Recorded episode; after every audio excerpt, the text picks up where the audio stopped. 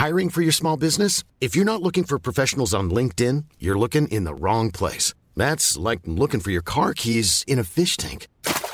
LinkedIn helps you hire professionals you can't find anywhere else, even those who aren't actively searching for a new job but might be open to the perfect role. In a given month, over 70% of LinkedIn users don't even visit other leading job sites. So start looking in the right place. With LinkedIn, you can hire professionals like a professional. Post your free job on linkedin.com slash people today. Letras Libres presenta Cine Aparte con Fernanda Solórzano. Bienvenidos a Cine Aparte y gracias por darle play a esta nueva entrega. El cine de horror es una de mis pasiones y sin embargo esta vez tardé varios meses en ver la película His House, que es el debut del director británico Remy Weeks. Eh, esta película se estrenó en el Festival de Sundance del 2020 y figuró en varias listas de lo mejor del cine de ese año. El título de la película ya anticipa que His House pertenece a un subgénero de, del horror, que es el subgénero de las casas encantadas o de los lugares que albergan presencias sobrenaturales. Y lo digo porque el género de horror tiene muchas convenciones que se repiten y personajes y temas arquetípicos que se remontan a la literatura y en esa medida a veces me desconcierta cuando alguien eh, hace comentarios decepcionados del tipo esto se veía venir. Creo que aquí el asunto a considerar es más bien cómo cada director, sea o no debutante, puede reinventar esas convenciones, tanto en un sentido estético como dándole nuevos significados y esto es justo lo que sucede en His House. Hay una relaboración muy interesante y muy original de este subgénero, del subgénero de las casas poseídas. Esta es una película que tan solo por hablar de inequidad y de exclusión, eh, se podría decir que da continuidad a la ya legendaria beta del realismo social inglés. En algún momento irrumpe lo fantasmagórico y entonces ya no se podría hablar de realismo, pero hay una paradoja y es el hecho de que justo lo fantasmagórico sirve para describir los estados emocionales y los estados psicológicos de un par de refugiados en tierra extranjera, lo cual es una forma de retratar una realidad social. Los protagonistas de esta historia son un hombre llamado Bol y su esposa llamada Rial. Ellos son una pareja de sudaneses del sur que huyeron de la guerra civil que estalló en su país desde 2013 y que apenas eh, a principios del año pasado concluyó. Se han refugiado en Inglaterra y el gobierno británico les ha dado asilo en una casa de asistencia social, les ha impuesto condiciones que si ellos eh, desobedecen les podría costar ser deportados. La casa que se les asigna está en una periferia de Londres y se encuentra en un pésimo estado, pero este va a ser el menor de los problemas. Para Ball y para Real, la pareja comenzará a ser víctima de episodios sobrenaturales. Y bueno, episodio es un eufemismo para describir lo que van a vivir ahí. Uno, uno de los giros que da Remy Weeks al subgénero de casas poseídas es que normalmente son los lugares los que guardan una historia trágica que se manifiesta en espíritus que a su vez atormentan a los visitantes. En His House esta convención se, se, va a invertir.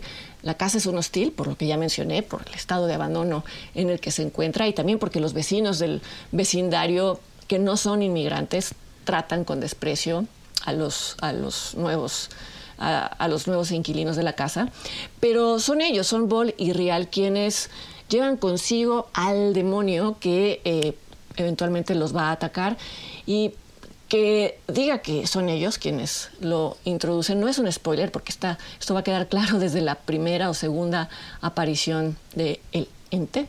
Se trata de un brujo, de un brujo vinculado a las creencias de los Dinka, que es una etnia de Sudán del Sur, y es un brujo que suele seguir a quienes han robado algo y entonces invade su casa, y este es un guiño al título, para cobrar ese algo de vuelta.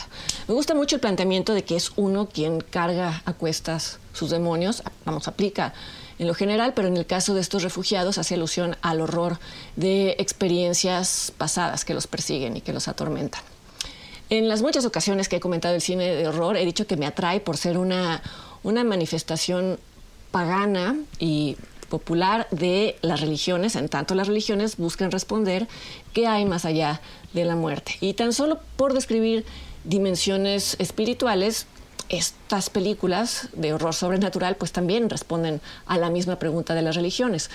Más aún, en muchas de estas películas son el duelo no resuelto y el deseo de hacer contacto con personas queridas que han fallecido, lo que llevan a los personajes a cruzar el, el umbral que divide a los vivos de los muertos. Esto, por lo general, en estos relatos sale muy mal porque permite la entrada de fuerzas eh, demoníacas. Un ejemplo muy claro eh, se da en otra gran película de horror del siglo XXI, que es Hereditary, de Ari Aster, donde una madre no se resigna a la muerte de su hija y entonces lleva a cabo prácticas espiritistas que literalmente destruyen a su familia. Otro ejemplo es la novela The Outsider de Stephen King, que dio lugar a una muy buena adaptación en una serie de HBO y en esta adaptación, en esta novela, se sugiere que el duelo no resuelto se materializa en, en monstruos, en monstruos literales. Y esto del duelo como grieta por la cual se infiltra el mal también se plantea en His House. Esta pareja está pasando por un duelo, no, no lo describo, no lo adelanto, pero solo menciono el hecho de que se habían apropiado de la vida de la persona que, que falleció. Esto ocurrió en un momento de desesperación, pero es este robo el que ahora reclama el brujo que ha invadido la casa. La pareja siente una culpa inmensa por lo ocurrido y casi está dispuesta a pactar con el demonio para reparar esto, reparar entre comillas, porque en estos relatos estas reparaciones siempre salen mal. Como ya mencioné, el mal se infiltra por las grietas del duelo, pero también en otras circunstancias de infelicidad humana, como es el rencor o como los resentimientos, que también están presentes en la vida de esta pareja. Ellos ya sentados en la Inglaterra, eh, se dan cuenta de que tienen una diferencia en cuanto a cómo quieren vivir su vida ahí. Ella quiere conservar sus tradiciones, sus costumbres y su vestimenta y él, por el contrario, busca la asimilación. Y esto sirve a Remy Wicks también para hablar del limbo en el que viven los refugiados en un, país extraño. Eh, si bien la casa es el lugar en donde se manifiesta el horror literal, todas las escenas que transcurren en el exterior también son extrañas y también son amenazantes. Ya, ya mencioné a los, a los vecinos racistas, siniestros, eh, pero mi escena exterior favorita, por lo minimal y por lo inquietante que es, es la que tiene lugar en una tienda de ropa a la que asiste Ball para comprarse un atuendo civilizado. Y pongo civilizado entre comillas, por supuesto. Es una locación muy iluminada, que es lo contrario de la casa y en general lo contrario de lo que se asocia al cine de horror, pero está iluminada de una forma que la hace sentirse deshumanizada. Y quien observe bien esta escena va a notar que hay una figura casi imperceptible, la figura de un vigilante que no le quita la mirada de encima a Ball porque, claro, lo considera un delincuente en potencia. Y esto es aterrador en un sentido no sobrenatural porque habla de la vigilancia constante a la que están sometidas personas como los protagonistas. Y por último, pero quizá lo principal, es hablar de los recursos con los que Wicks construye su propia visión del horror sobrenatural en, un sentido estético. En alguna entrevista él dijo que le gustaba el tipo de horror que resquebraja tu sentido del mundo y que te revela algo más. Y lo cito casi textualmente porque eso es justo lo que consigue en esta, en esta ópera prima. En la primera parte de la cinta, este resquebrajamiento de la realidad es literal. Las paredes se descarapelan y revelan agujeros a través de los cuales eh, se ven escenas aterradoras que tienen que ver con el pasado reciente de los personajes, de sus, con sus recuerdos. En esta primera parte, algo que también hace Riggs es apelar a terrores primarios, a terrores infantiles, en escenas en las que los espíritus, por así llamarlos, eh, aparecen cuando están en la oscuridad y desaparecen en el momento en el que uno enciende la luz y creo que todos los niños y los adultos incluso hemos sentido este, este miedo. Y esto es algo con lo que el propio Remy Weeks ya había jugado en un corto previo llamado The Tickle Monster que pueden encontrar sin ningún problema en la plataforma Vimeo. Ahora, es en la segunda parte de la cinta cuando ellos ya descifran qué es lo que sucede, quién los está persiguiendo y qué es lo que quiere de vuelta, es entonces cuando aparecen las escenas más hermosas de la película, visualmente hablando, a pesar de que son aterradoras. Los personajes se ven a sí mismos reviviendo experiencias pasadas en lo que bien podrían ser sueños o alucinaciones o viajes a dimensiones intermedias. Y además de ser hermosas y de ser aterradoras, estas, estas escenas también son muy, muy emotivas. Si alguna vez han eh, tenido el tipo de sueño en el que de pronto uno se da cuenta de que está soñando y entonces todo se torna extraño, pero también un poco nostálgico, eh, eh, verá lo bien que logra recrear Remy Wicks esta emoción. No lo es aquí, pero His House también se podría prestar a una interpretación freudiana que involucre la noción del subconsciente.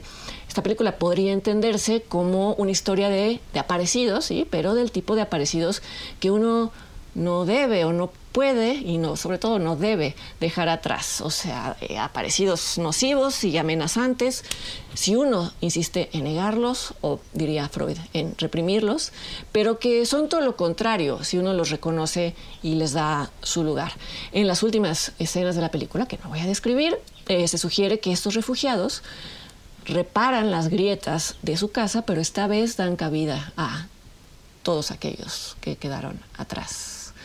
His House de Remy Wicks está en la plataforma Netflix y yo los invito para que me acompañen en la siguiente entrega de Cine Aparte. Hasta entonces.